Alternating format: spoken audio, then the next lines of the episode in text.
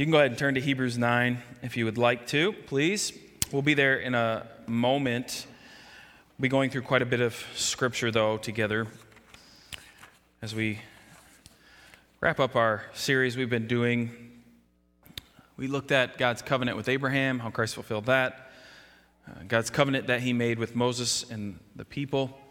We looked at Pastor Spencer the first week, looked at uh, sin, and then as a result of sin, God makes a covenant with Satan, saying, I'm going to destroy you. Uh, also makes a covenant, though, with Eve, saying, From you will come one to, to crush the serpent's head. He'll bruise your heel, but you're going to crush his head. Uh, and then we looked at the Davidic covenant, and we saw how in the new covenant Christ fulfills all of these. As we've been going through these together, though, my mind kept thinking about the threefold offices of Christ, of Jesus. And so I want to talk about that this morning. And throughout church history, this really has been debated uh, some. What I mean by the threefold offices of Christ is this that Jesus is our prophet, our priest, and our king. And that he fulfills all of those roles, all of those offices that we see in the Old Testament being filled by different men uh, throughout time, that Christ fulfills them all completely and finally, that we do not need more of them he is our prophet, priest, and king. And as I said, it's been debated some. Some will say there's only two offices. They will combine the office of priest and prophet. Some say these distinctions are simply unimportant. Some say they're unbiblical because you can't find a place where it says, you know, specifically, Jesus is our prophet, priest, and king. I can't take you to a passage to show that. But I think this is very helpful. I think it's a very helpful thing for us to understand. I do think that the Bible teaches us this to see these distinctions in these offices and to understand how Christ fulfills them. And I think it's because it's rooted in creation of when God created man and the roles that God gave man. Louis Berkhof, in his systematic theology, points us to the fact that Adam, he says, was created by God and he was prophet, priest, and king, in that he was endowed with the knowledge and understanding. He was given righteousness and holiness and with the dominion over the lower creation to rule creation. But yet, Adam and his sin disrupted all of that. Sin changed all of this. And so, what we have in Jesus is we have in Christ, this, this baby that we celebrate being born in this manger, what we have in Jesus is we have the God man, fully God, fully man, the only one who can fulfill all of these roles completely and perfectly.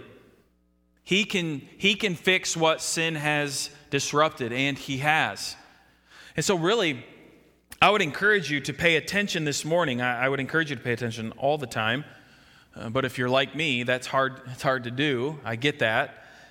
But I would encourage you to understand this this morning because I think if you can understand how Jesus fulfills uh, the roles of prophet, priest, and king, you will get a pretty succinct understanding of what God has done for us in Christ. And, and I think you'll have a better understanding in yourself, but also a better way to explain to others when things come up.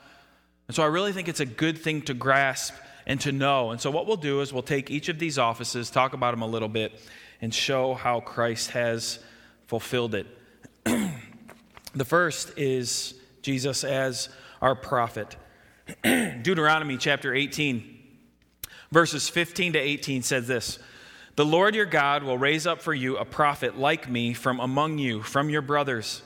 It is to him you shall listen, just as you desired of the Lord your God at Horeb on the day of the assembly, when you said, Let me not hear again the voice of the Lord my God, or see this great fire any more, lest I die. And the Lord said to me, They are right in what they have spoken. I will raise up for them a prophet like you from among their brothers, and I will put my words in his mouth, and he shall speak to them all that I command him. This was a prophecy of Christ and how Christ would fulfill this. Even Moses himself speaking here. And Moses being uh, one of these prophets of God. But we got to answer the question first what is the role of the prophet in the Old Testament? What was the duties? Well, the duty of the prophet was to reveal the will of God to the people. And so, as the prophet would receive God's word, we see it in all different ways in the Old Testament dreams, visions, whatever it might be he would then relay this to Israel, tell the king, tell Israel, however it went about. This was his job. You need to let the people know what the Word of God is and what they need to be doing. As I mentioned, Abraham was seen as a prophet of God, Moses seen as one of the first prophets of God. Moses was given the law, right? He was given the law, and then what was his task? Go tell them the law. Go let them know what the law is. Go tell them what God has said. It also tells us in Exodus 33 that Moses would actually spend time in the tent of meeting. And he would go into the tent of meeting to meet with God, to hear what God had to say. He would leave the tent of meeting and he would tell everybody, This is what God has said. This is what we are supposed to be doing. He was fulfilling his role as a prophet. Prophets also were called to interpret the law to the people. And they were the ones who were to push the people towards morality, to push the people to do the law and to obey the law. And they would encourage them to do this all throughout the Old Testament. Now, sometimes we know that Israel would follow what God said, and other times they would not. And this is where one of the difficult duties of a prophet would come in, because it was their duty to warn the people of God the coming destruction that they were about to face because they were not obeying God. They were not following what God had told them to do. And we see this a lot of times uh, with the major and the minor prophets. They're told to go by God to go to some king and not to give good word to the king, but to tell the king, You scoundrel, today your life will be taken from you. Or pretty soon uh, a foreign nation is going to come and overthrow Israel. Not, not a position I think any of us would want to do or to be in. But this was the life of a prophet, a very difficult task. But yet, it's amazing when you read these passages in the major and the minor prophets, it's always still coupled, though, with the promises of God. King, know this. They're about to come and they're about to take Israel, but also know this the steadfast love of God still remains on Israel.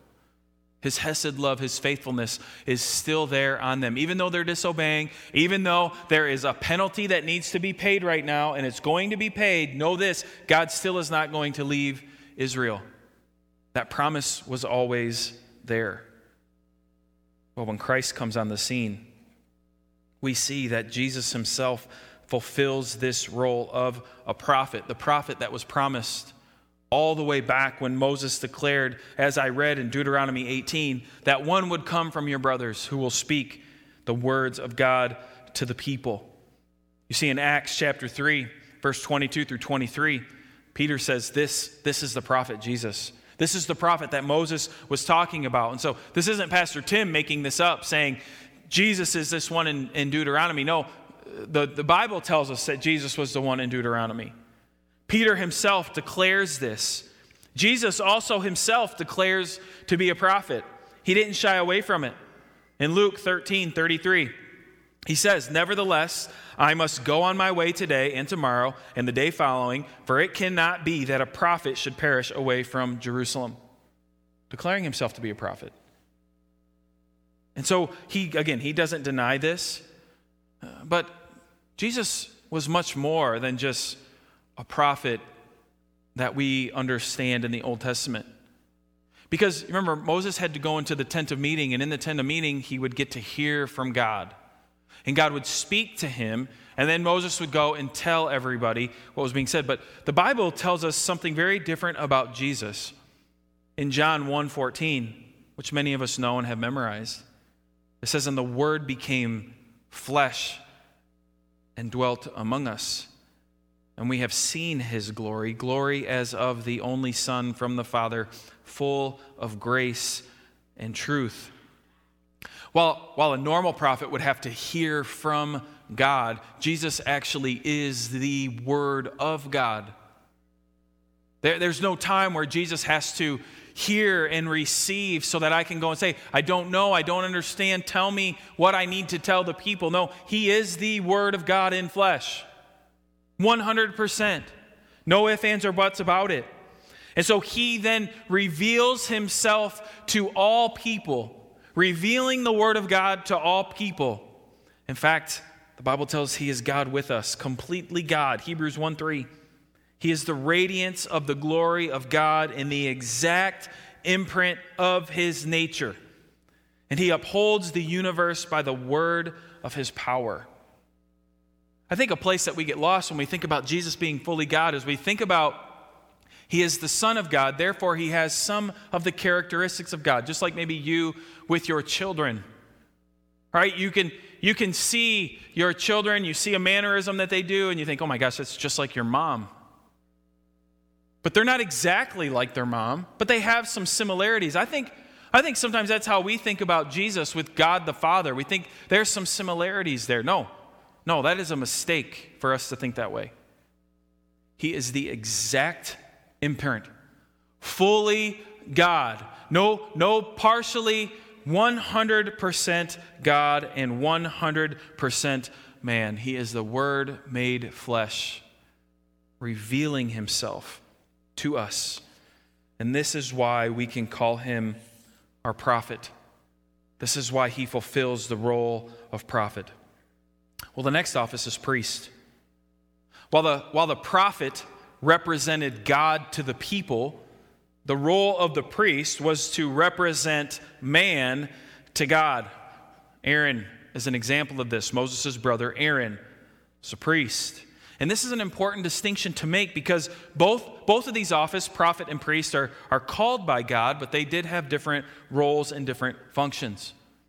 The priest would sacrifice, would make these sacrifices and offerings from the people to God and also make intercession on behalf of the people. So the priest would go to God on behalf of the people. And you remember uh, in the Old Testament, all of the stuff that the priest had to do in order to even approach God in intercession or to approach God for forgiveness. This process was no joke. Was no joke. And so for us today, you getting to church, I don't know how it was. It could have been maybe very hectic for you. For me, it was very lazy. We didn't start till 10:30 today. We didn't have Sunday school. I felt like I had tons of time this morning to get to church. And so it was kind of just a lazy ordeal. Well, let's just go to church. It wasn't like that for the priests. It wasn't, hey, let's just roll over to the temple, let's kill a goat, and then let's go have lunch. It wasn't like that. It was serious matter. The priest was representing sinful man and was walking before a holy God who said sin equals death, and they had to go to this God and say, "Will you please forgive us again? Will you please forgive us again?" And so every year they would appoint a high priest and on one day of the year, the Day of Atonement, the high priest was called to go into a place called the Holy of Holies. See, outside of the Holy of Holies, there was things that happened all the time. Every day, different things were done, sacrifices, different, different offerings, different things burning, candles, all this different stuff was taking place so that man could be represented before God. But on this one day, it was a day of atonement. It was a day when the sins of all the people would be, would be laid before God and forgiveness was sought after. And so the high priest was tasked with having to go into the Holy of Holies, where inside this room was the Ark of the Covenant. Now, the Ark of the Covenant was important because inside the Ark of the Covenant was the tablets of the law, was the law. The law was in there. On top of the Ark of the Covenant was something called the mercy seat. It was the mercy seat, begging for mercy over the law. And so, what the high priest was told to do is they were told to go into this Holy of Holies after ritual baths and cleanings and sacrifices for their own sin. They were supposed to go into this place with the sacrifice, and they were to take the blood of the sacrifice and they were to spread it all over the Ark of the Covenant all over the mercy seat. And the thought was this this is what God had established for them. When God looks down, where normally he would see the law and they would be judged by the law, what God would see before he sees the law is he sees the blood of a sacrifice on the mercy seat asking for mercy. It's the people saying, You gave us the law, but then, God, you gave us these sacrifices, and we have done our best to do all of these sacrifices to find forgiveness of our sins. God, will you once again forgive us of our sins this year? This is the day of atonement. This is what have to be done year after year after year, high priest after high priest after high priest, over and over and over again. And what it has to tell us and what it told them was that your sin is serious. It's not something to just wash over. It's not something to just say, I'm here again. No, this is serious business, your sin. And so the priest's job was serious. I have to go to God on behalf of these sinful people, and what we deserve is punishment. But I have to go to Him again saying, Sorry. Will you forgive us? And so God had established all these rules and practices for the priests and the people to obey Him. But sadly, it oftentimes wasn't done correctly. He wasn't obeyed. But what we see when we get to Jesus is in Christ, we have a priest who actually is perfect. We have a high priest that has no need for ritual baths. We, we, have a, we have a high priest that has no need to go and, and to kill anything for himself so that his sin can be covered.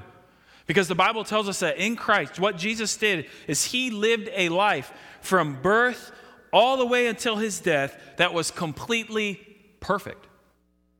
No sin. Faced temptation, just like you and I. But how you and I say, oh, that sounds good, I'm going to do it. We fall into it. Jesus never fell into it. Jesus never said, you know what, I'm a teenager, I'm going to sow my wild oats. And his parents were like, you know, yeah, that's just what teens do. Let's just go do it. You know how we do that today? Uh, you know, it's just something that we do at that age. Not Jesus. He never fell into that. 100% sinless and perfect. And so this makes him a perfect priest. I would encourage you to read all of Hebrews again if you want to know more about this. Hebrews chapter 2, verse 17 to 18 says, Therefore, he had to be made like his brothers in every respect, so that he might become a merciful and faithful high priest in the service of God, to make propitiation for the sins of the people. For because he himself has suffered when tempted, he is able to help those who are being tempted. So, what this is talking about is while I say, you know, Jesus never sinned, I'm not telling you Jesus never suffered. I, I can't sit here and tell you Jesus never struggled with a stub toe that Jesus never had an injury. I can't tell you anything like that. Jesus never faced loss in his life. No, the Bible tells us the complete opposite. He was poor. Says he had no place to ever lay his head. That his, that his life was struggle all the time. Even when his ministry started, people were around him constantly. He couldn't even find any alone time, no, no peace at all, because people were always around him wanting things. This is the life that he lived, but he lived it perfectly. And so in him, we have a high priest, yes, that's perfectly sinless, but we also have a high priest that perfectly understands your situation. See, I always find it difficult to minister to a family when they come and they've experienced death of a child. I've never been through that. I've never faced that, and I hope I never do. But I've never faced that, and so I can't look at them and say, I know what you're going through. I can help you through this. I know what it feels like to experience this kind of loss. I don't. I have no idea what that is like. But when we go to Christ, He understands completely all of our trials, all of our pains, all of our hurts, and all of our sufferings. And this is what makes Him the perfect high priest. Hebrews 4 15 to 16. For we do not have a high priest who is unable to sympathize with our weaknesses but one who in every respect has been tempted as we are, yet without sin. Let us then with confidence draw near to the throne of grace that we may receive mercy and find grace to help in the time of need. You can go to the bookstore right now and you can find all kinds of books out there on how to be rich. Rich people love to write books about how they got rich. And they will tell you, you take these steps, and you're going to be rich. And I got to tell you, those books sell. They sell. People want to know what does it take? But what I just read there in Hebrews chapter 4 should be the book that's flying off the shelf. Who can I go to? What can I do to deal with this sin in my life, this hurt and this despair? the answer is you have to go to your high priest, Jesus, the one who knows exactly what you're going through, yet he conquered it. And he's conquered it for you. This should be what sells out, but it's not as flashy, I guess, as money. Well, I told you to turn to Hebrews 9, and this is why. This is a bigger section, and I do want to cover it. Because in Hebrews chapter 9, it talks about how Jesus serves a better covenant. You see, the Old Testament priests served the old covenants that we had been talking about and we have been teaching about. But Jesus established and brought forth the new covenant. And he is the high priest of a better new covenant. And this is where it is discussed. So please follow along with me and try your best to focus as I read these verses, beginning in verse 11. But when Christ appeared as a high priest of the good things that have come, then through the greater and more perfect tent, not made with hands, that is not of this creation, he entered once for all into the holy places so, again, I talked to you about the high priest going into the Holy of Holies, right?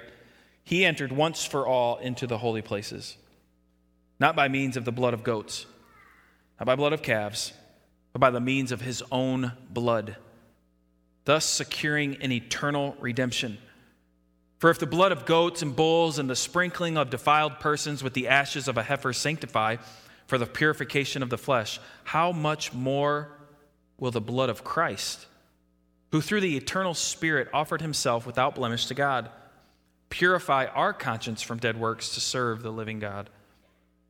Therefore, he is the mediator of a new covenant, so that those who are called may receive the promised eternal inheritance, since a death has occurred that redeems them from the transgressions committed under the first covenant. For where a will is involved, the death of the one who made it must be established. For a will takes effect only at death, since it is not in force as long as the one who made it is alive. Therefore, not even the first covenant was inaugurated without blood. For when every commandment of the law had been declared by Moses to all the people, he took the blood of calves and goats with water and scarlet wool and hyssop and sprinkled both the book itself and the people, saying, This is the blood of the covenant that God commanded for you. And in the same way, he sprinkled with the blood both the tent and all the vessels used in worship. Indeed, under the law, almost everything is purified with blood, and without the shedding of blood, there is no forgiveness of sin. So we can stop there. That's the old covenant. You remember Pastor Scott taught about that.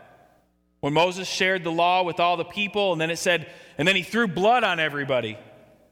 It's kind I told him, you should have said it's like a Gallagher concert or uh, comedy show want to be in the front row, you can get the most of it. Really clean, right? All this blood. Why? Because without blood, there is no forgiveness of sin, and that is our problem.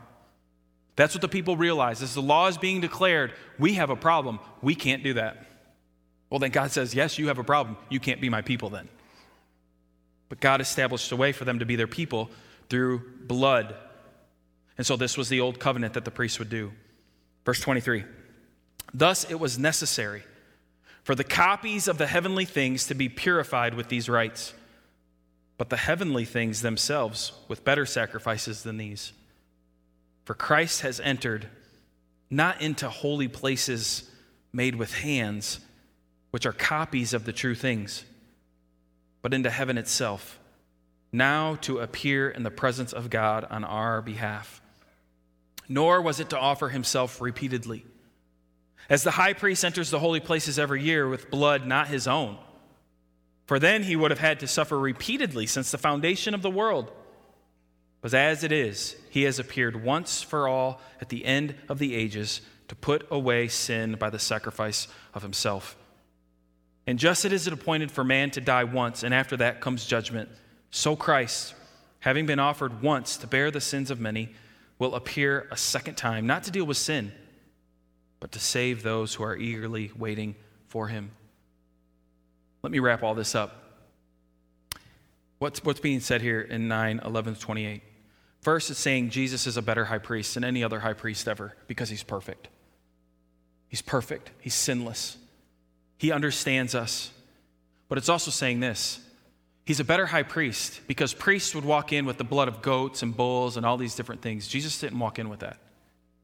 Jesus walks into the holy place with his own blood, his own perfect blood. You see, when they would make sacrifices with lamb, with bulls, with goats, they had to be perfect animals. No, no ones with three legs, none of them with blemishes, none with sickness. They had to be perfect. But even in that, those things were never perfect. There were problems with those animals. Jesus is perfect. And he walks in with the perfect blood of the Lamb, his own blood as our high priest. When he walks into that holy place, you remember what was in the Holy of Holies? The Ark of the Covenant. And what was in the Ark of the Covenant? The law. Oh, that standard that we just can't live up to. Jesus can walk right up to that standard because he fulfilled it perfectly. He's not afraid of that law. Where you and I would fear the law because before the law we are guilty, he is not guilty. But not just that. Jesus fulfills this law, but also we see in Scripture that Jesus is the mercy seat. That seat that was placed on top of the Ark of the Covenant that covered the law, that we would beg for mercy on, Jesus is our mercy seat. He is what we get mercy from God from, nothing else. He alone can provide us this mercy. And He doesn't just leave that mercy seat plain, He covers it with His blood. And in so doing, the Bible tells us here that then Jesus, as high priest, can actually be a real mediator between man and God. Those high priests of old, when you go to them, they, they, can't, they weren't talking to God. They were doing, yes, the things that God wanted them to do. They would intercede on behalf, oh, yeah, but we go through Christ, who actually is the true mediator. We have a high priest today who sits on the throne at the right hand of the Father and who every day mediates on our behalf, as those who've been saved by his grace, mediates on your behalf to God the Father for you for you each and every day. Oh, you, you might think a lot about the day you came and knelt at these steps and you say, Gave my heart to the Lord. What a glorious day. Christ does that for you every single day on behalf of you. Because every day you sin, every second you're sinning, all the time we are falling short.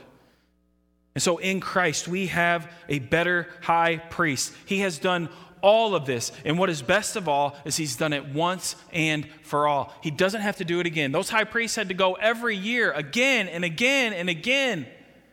Can you think about that as a kid? We got to do this again? Again? Yes, again.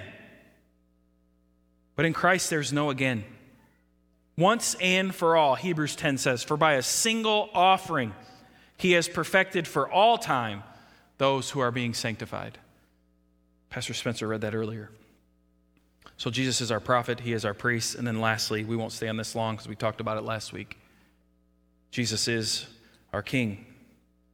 We saw this with the line of David and the covenant that God had made to David of how we need a king. Remember, God had promised David that the heir of the throne would come through his lineage. And we saw how this was Jesus, how Jesus came in the lineage of David. But I think, and we talked about this in our midweek discussion that we put out on a podcast, it's really hard to talk to Americans about a king because we conquered a king to be Americans. Remember that? And so they don't have a good taste, we don't have a good taste in our mouth about, about kings. We, we wanted out of the rule of a king. But, and so it's hard for us, I think, to grasp the meaning of this. But a king is seen as a savior. King is one who has saved his people from his enemies. A king is one who has saved them from ruin and starvation and destruction. This is what, this is what a king, a good king, does. Cares about the people under his rule and his authority. And so we see that when you have a good king, there's great blessings to the people. And they praise their king and they're thankful for their king. But when there's an evil king, it's ruin for the people. When you have a king that's selfish and only wants things for himself, it hurts everybody else. It's not the type of king that we would desire. Yet, what we see in Christ is in Jesus, we have a king that lives, that reigns forever. And if you were here on Christmas Eve, He's a king that humbled himself, humbled himself in a way to come and be with us. I got to remind you again, Jesus did not have to come as a baby. If Jesus wanted to, he could have came as a 35-year-old king to come and dominate and destroy. That's not how he came. He came humbly. He came as one who serves. He came as one who would be obedient to the point of death, even death on the cross. Why? Because this was the will of the Father. And this was what was going to establish his kingdom. A kingdom where everybody in the kingdom is seen as righteous and holy and perfect because of the blood of the king. Because the king was the one willing to go and fight. You remember one of the problems with David with the story of Bathsheba? Where was David supposed to be when he was there flirting and sinning with Bathsheba? He was supposed to be at war. He was supposed to be leading his people in the battle. He was supposed to be the one in the front, and he wasn't. He was at home, and it led him to sin. In Christ, he went to the front. He went to the front lines that you're not willing to go to. He went to the front lines that I am not willing or capable to go to. And he took it all. He took all the wrath of God the Father. He took every punch and fight that Satan could possibly give him. And he conquered it. Oh, he died. Yes, Jesus died, but only for three days. Because the Bible tells us our King rose from the dead. He rose from the dead, conquering death conquering Satan, conquering hell, crushing the head of the serpent. And then the Bible tells us some days later, he ascends to sit on his throne forever. And that one day he will come again. I like what Jesus said in Matthew chapter 28, verse 18 through 20. This is the Great Commission. And this is our King speaking. It says, And Jesus came and said to them, All authority in heaven and on earth has been given to me. That's what he says. What a statement. The guy who at one time would say, I am gentle and lowly at heart, now says, All authority in heaven and on earth has been given to me. Go, therefore, and make disciples of all nations, baptizing them in the name of the Father and the Son and the Holy Spirit, teaching them to observe all that I have commanded you. And he doesn't just send there which would be fine as the king. Go, go do. What does he say? And lo, I'm with you always. I'm with you always, even to the end of the age. This is our king. Not only did he go to the front lines and conquer our enemy for us, he says, even though I've already done that, I'm going to be with you always still. I'm still with you always. And so, what we have in Christ is we have one who has fulfilled these three offices that God had given us. These roles that had been filled by men all throughout the ages is all wrapped up in this person, Jesus. He is our prophet, He is our priest, and He is our King. At least He is for those of us who've been saved by His grace. And so, if that's you this morning, I hope that you'll praise him. I hope that you'll worship him. I hope that you'll thank him. I hope that you'll serve him as your king. For those of you this morning who haven't trusted in Christ, I hope that you will. I hope that maybe through the reading of his word, through the preaching of his word, God has shown you something, has opened your eyes to some truth that will change your life forever so that you can declare, like I can declare, Jesus, you are these to me. You're everything to me. I trust you fully as my representation of God to man, as my representation of man to God, and as my king who sits on the throne forever. I trust you. I hope that you'll do that this morning. Let's bow, let's pray, and then we'll sing a closing song.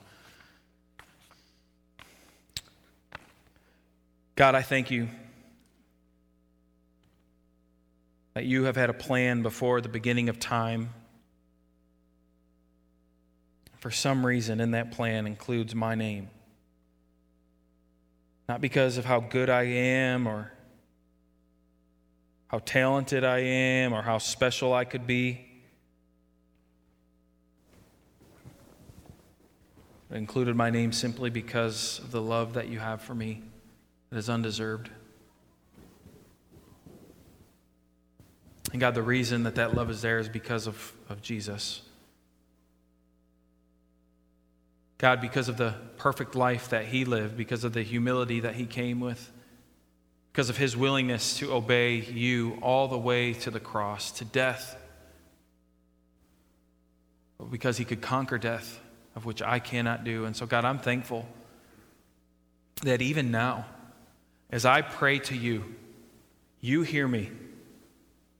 And the only reason you hear me is because Jesus is the mediator because Jesus has promised to intercede on my behalf. And so I thank you for that.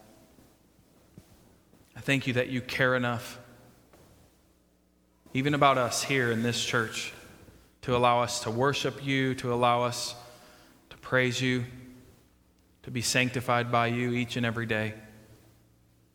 God, help us to know you better. Help us to understand your word better. Help us to be willing to take the time that it takes to study and to grasp. And not so that we can be puffed up, but so that we can know you more and thus then worship you better and honor you better and glorify you better. Jesus, as our King, deserves to be, to be glorified, to be lifted up. And God, so often we're not, we're not willing to do that, and we, and we feel we can't do it adequately enough. So, God, help us, help us to do that. If we really believe that apart from Christ, we deserve hell and punishment. But yet in Christ, all of that is washed away. If that's really true and we believe that, God, I pray that we would act that way. And that would be worshiping you. So, God, as we get ready to close this service, we want to sing a song. And so help us to sing it to you.